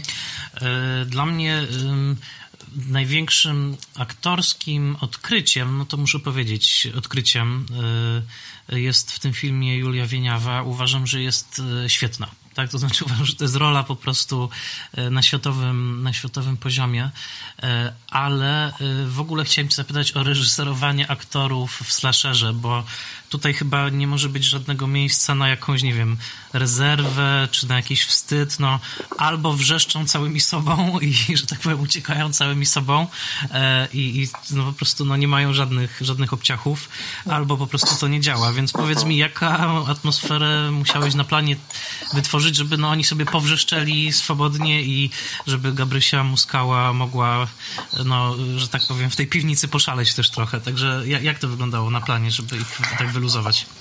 Znaczy powiem szczerze, że jeśli chodzi o prowadzenie aktorów, to wiesz, wydaje mi się, że to się tak specjalnie nie różni e, od prowadzenia aktorów w innym filmie, bo wszystko jakby ciśniesz na poważnie.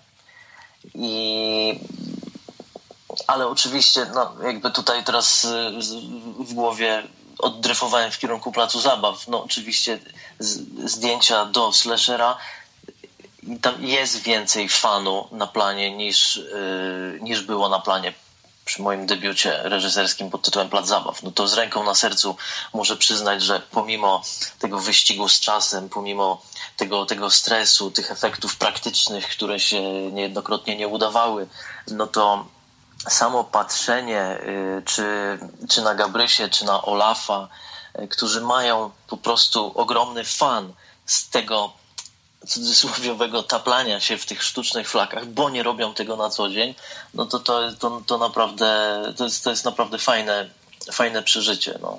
Mm -hmm.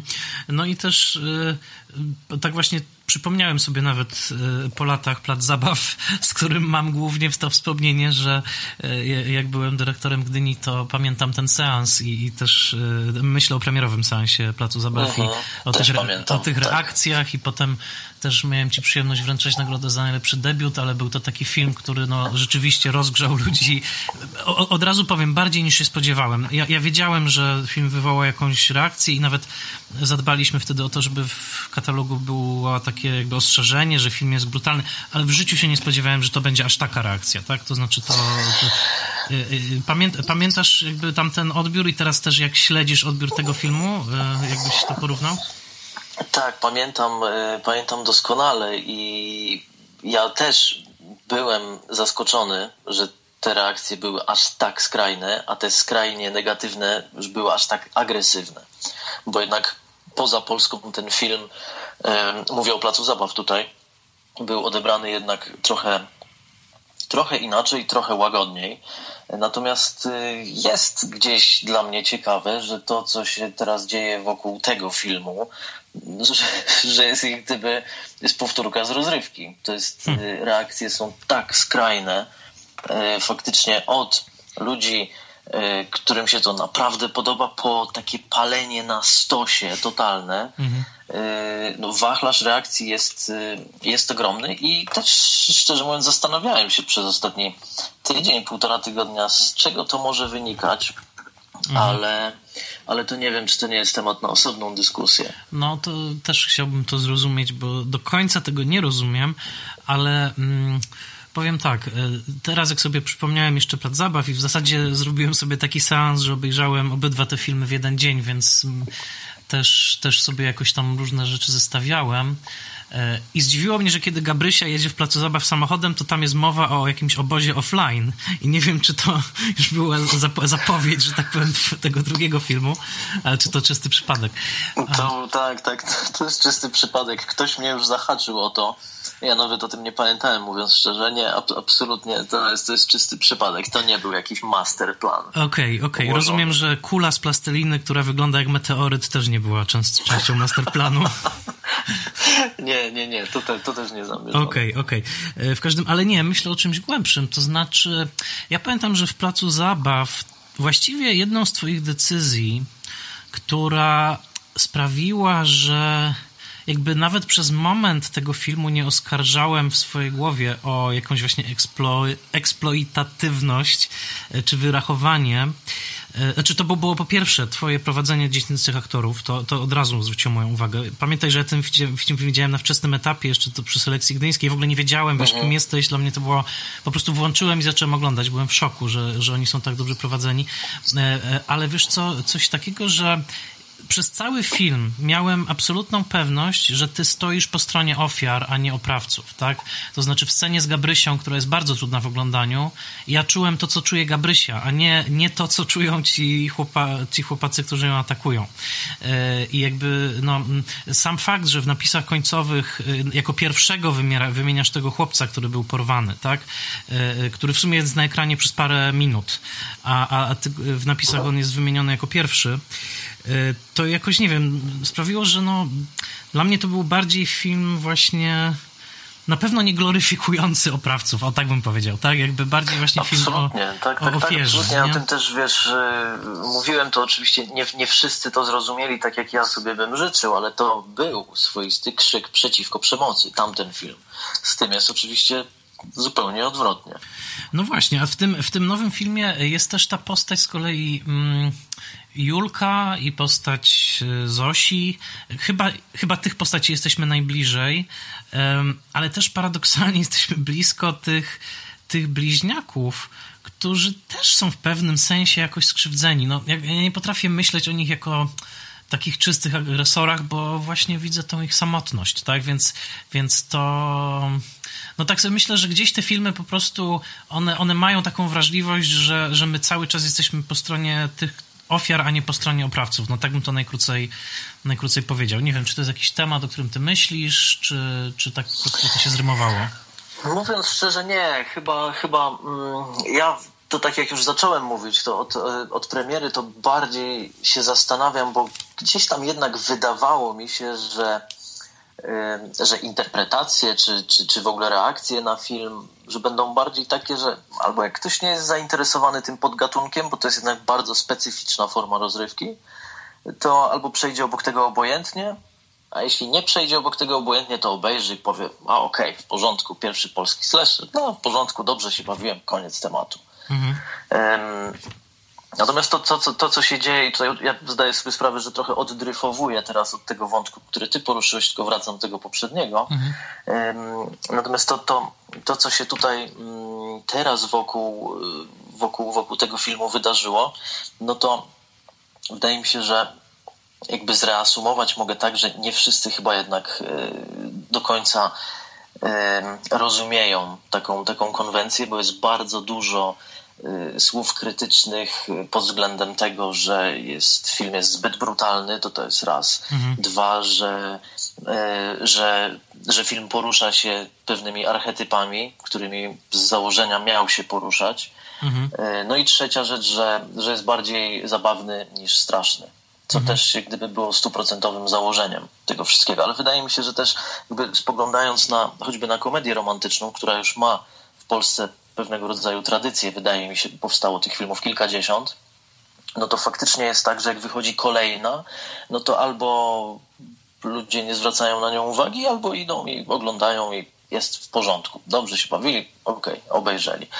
I wydaje mi się, że chyba, żeby coś takiego nastało z horrorami czy ze slasherami, to musi ich w Polsce jeszcze powstać 50, żeby, żeby to przystało takie, takie, takie, takie, takie emocje wzbudzać. Natomiast wracając jeszcze do tego, co mówisz a propos a propos takich interpretacji, no to też oczywiście ja śledzę te recenzje, i czytam przeróżne interpretacje są.